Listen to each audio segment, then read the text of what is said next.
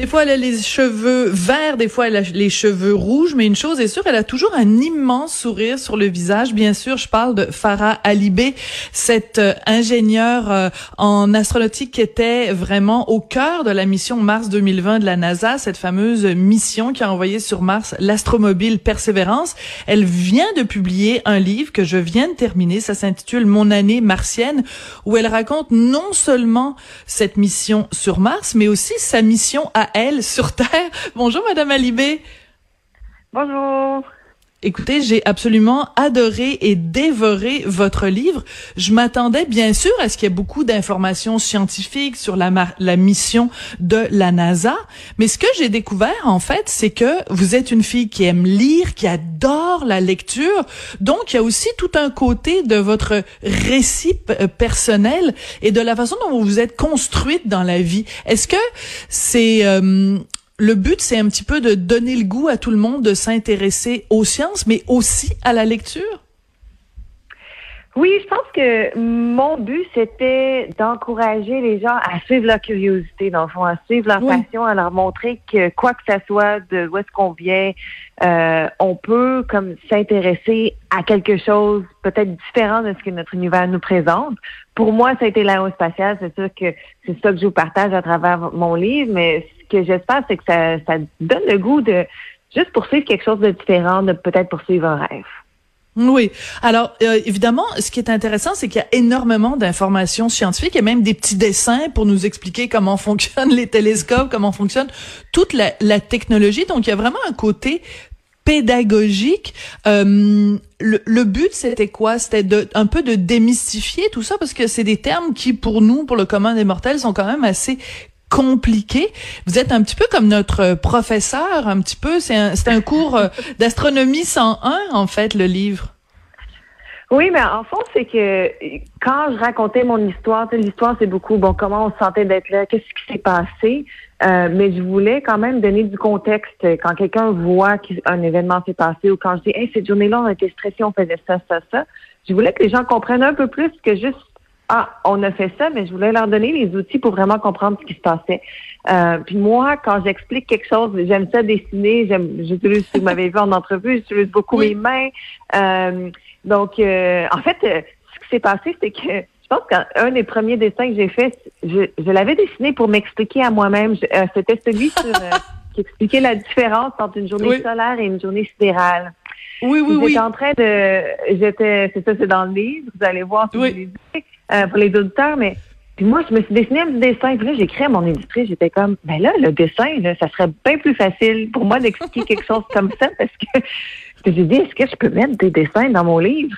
Euh, puis comme, ben oui, bien sûr. Euh, donc, j'ai fait des petits dessins pour moi-même, dans le fond. Euh, et puis, mon chum est artiste, donc les a pris, puis les a mis comme, ça ressemble quand même un peu à mon écriture et à, ma manière de dessiner, mais les a embellis, disons, pour qu'on puisse les mettre dans le livre. Puis, je pense qu'il y a différentes personnes, tu sais, qui, qui euh, apprennent mieux en lisant ou en regardant une image. Donc, c'est un peu pour ça que je l'ai fait.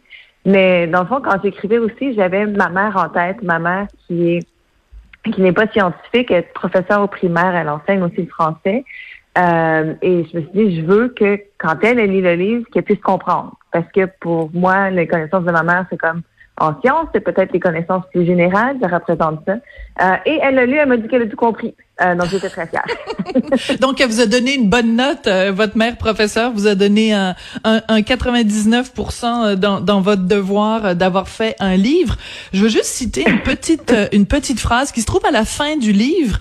vous dites, je suis content d'avoir faire partie d'une équipe qui a repoussé les limites de ce que nous croyions faisable. C'était vivre un grand rêve. C'était même le but d'une carrière. Je suis honorée d'avoir été une petite partie de ce succès extraordinaire. Pourquoi juste une petite partie, Farah? Euh, pour moi, je pense que ce qu'on voit pas quand on travaille dans, une mission comme ça, c'est qu'il y a des milliers de personnes qui ont travaillé sur cette mission-là, que ce soit les gens qui ont travaillé sur les autres automobiles qui ont atterri sur Mars avant la nôtre, sur lesquels on a, on a basé nos technologies, que ce soit les centaines de personnes qui ont travaillé pendant les opérations, euh, l'équipe de scientifiques, euh, que ce soit les gens qui sont dans différentes compagnies qui nous ont donné les tournevis, les outils, les chaque partie de notre robot, les caméras. euh, tout ça, c'est le nombre de personnes impliquées là-dedans. Il y a aussi tous les éducateurs, les communicateurs qui ont mm. parlé de ça, les gens qui travaillent en politique, qui nous ont donné l'argent pour faire ça. C'est, je pense qu'il faut reconnaître que des grands projets comme ça, ça nous appartient à tous, ça appartient à l'humanité. Il y a des centaines, des milliers de personnes qui travaillent là-dessus. Moi, j'ai eu ma part, peut-être un peu plus visible, mais quand on parle de la contribution, je voulais vraiment reconnaître que c'est vraiment pas juste moi, puis c'est juste un honneur de faire partie de cette aventure-là, dans le fond.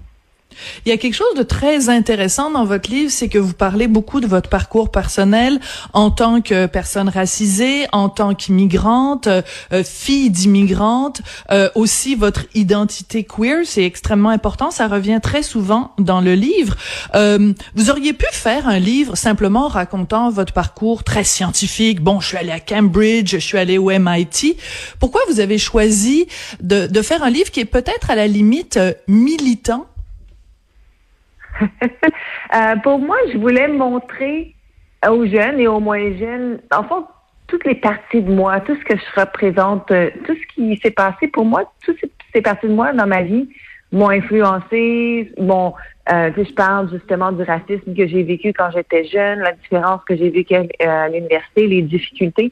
Parce que je pense qu'on a tendance à voir peut-être juste les résultats, justement, on voit, par exemple, on voit l'émission de la NASA, par exemple, à la télé, ou vous voyez à la télé, on voit souvent les succès des gens. Euh, mais ce que je voulais montrer, c'est que ben, je suis une personne comme tout le monde, j'ai eu mes propres problèmes, j'ai eu mes propres crises d'identité, euh, j'ai eu moi-même à me retrouver. Euh, et je pense que quand on voit quelqu'un comme ça qui peut-être nous ressemble d'une manière ou d'une autre, ben, ça peut nous donner peut-être une raison de rêver ou permission de dire ah ben ouais, elle aussi elle est comme moi ou elle est cette... des fois c'est beau de savoir ah elle aussi elle a une partie comme ça puis je me retrouve dans son histoire. Euh, donc pour moi ça, ça rend mon histoire un peu plus accessible. Puis en plus c'est un peu pour ça que j'ai écrit le livre. Je voulais pas juste je pense que tu sais, des faits scientifiques, tu peux en trouver partout. j'ai publié des journaux scientifiques, des, articles scientifiques, c'est ce qu'on a fait, on en a tous fait dans mon équipe. Mais cette partie-là, la partie plus humaine de comment on se rend quelque part, comment on poursuit un rêve. Euh, c'est cette partie-là que je voulais partager dans le fond dans mon narratif et puis montrer qu'on peut passer par ces obstacles-là et ça nous rend une personne plus forte, plus riche euh, dans notre cœur dans le fond. Quand vous êtes allé à Tout le monde en parle dimanche, euh, je vous ai écouté et je vous ai trouvé très euh, courageuse. En anglais, on dirait gutsy parce que à un moment donné, Guilla vous a posé la question. Bon, votre, vous venez d'une famille musulmane, vos parents sont de confession musulmane, vous vous décrivez comme athée. Puis quand vous avez décrit votre parcours, vous avez dit ben, que vous avez pris votre distance avec la religion musulmane parce que vous considériez que c'était très patriarcal et que c'était peut-être puis vous avez mis beaucoup de, de bémols puis de gants blancs. Vous avez dit c'est peut-être une communauté qui qui accueille pas toujours bien les gens qui sont queer. Est-ce que vous avez eu des réactions après votre passage à tout le monde en parle? Est-ce que vous vous trouvez que vous êtes allé trop loin? Est-ce que comment vous vous sentez par rapport à ce que vous avez dit sur la religion musulmane? Je peux vous dire que j'ai j'ai pas eu de réaction, encore pas encore, mais je pense que pour moi, c'est sûr que quand on parle de religion, chaque personne l'interprète différemment. C'est pour ça que je voulais faire attention dans mes mots puis montrer mon respect parce que je Tout à fait. je connais des gens dans ma religion qui sont très, très accueillants envers les personnes queer, qui, qui encouragent la position des femmes et tout ça. Donc, tu sais, je pense que des fois, c'est la différence entre l'individuel et l'institution. Euh, mais pour moi, je peux vous dire que je n'ai jamais vu, par exemple, il y a différentes, euh, euh il y a différentes euh, division de la région musulmane dans la mienne, je n'ai jamais vu, par exemple, de mariage gay. Euh, je n'ai pas jamais vu de personne ouvertement gay ou queer qui fait partie de la communauté dans des positions importantes dans ma mosquée. Je n'ai jamais vu de personnes trans. Ça ne veut pas dire qu'ils sont pas reçus, ça ne veut pas dire qu'ils n'existaient pas, mais pour moi, quand on veut parler d'une communauté qui est diverse qui est, qui est diversifiée, qui est équitable, qui reçoit les gens, c'est pas juste dire ben oui, tu peux venir même si tu fais partie de bon d'une communauté différente. C'est pas juste ça pour moi.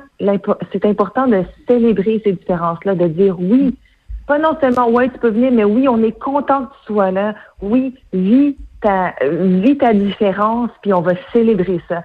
C'est ça qui me manque dans la communauté.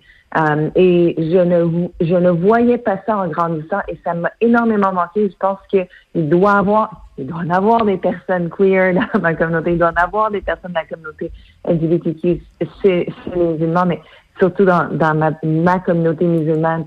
Mais ce n'est pas nécessairement, on n'est pas nécessairement accueilli par tout le monde.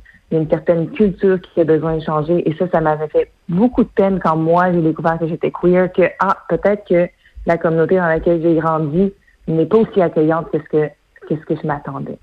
Ben, je trouve que c'est très honnête et très transparent. Puis vous l'avez dit de toute façon, on peut avoir beaucoup de respect pour euh, les individus, puis avoir quand même un, sens critique par rapport à l'institution. Puis vous l'avez très bien exprimé. Écoutez, merci beaucoup pour ce livre, Mon année martienne. Euh, en, plus, en plus, je veux juste terminer en disant à un moment donné, vous dites quand j'ai des problèmes avec moi-même, là, tu sais, quand je manque de confiance en moi, je relis des courriels positifs que les gens m'ont envoyés. J'ouvre mon CV pour relire mon parcours et mes compétences. Je trouve que c'est deux excellents conseils à donner aux gens en général et aux femmes en particulier. Merci beaucoup, Farah Alibé.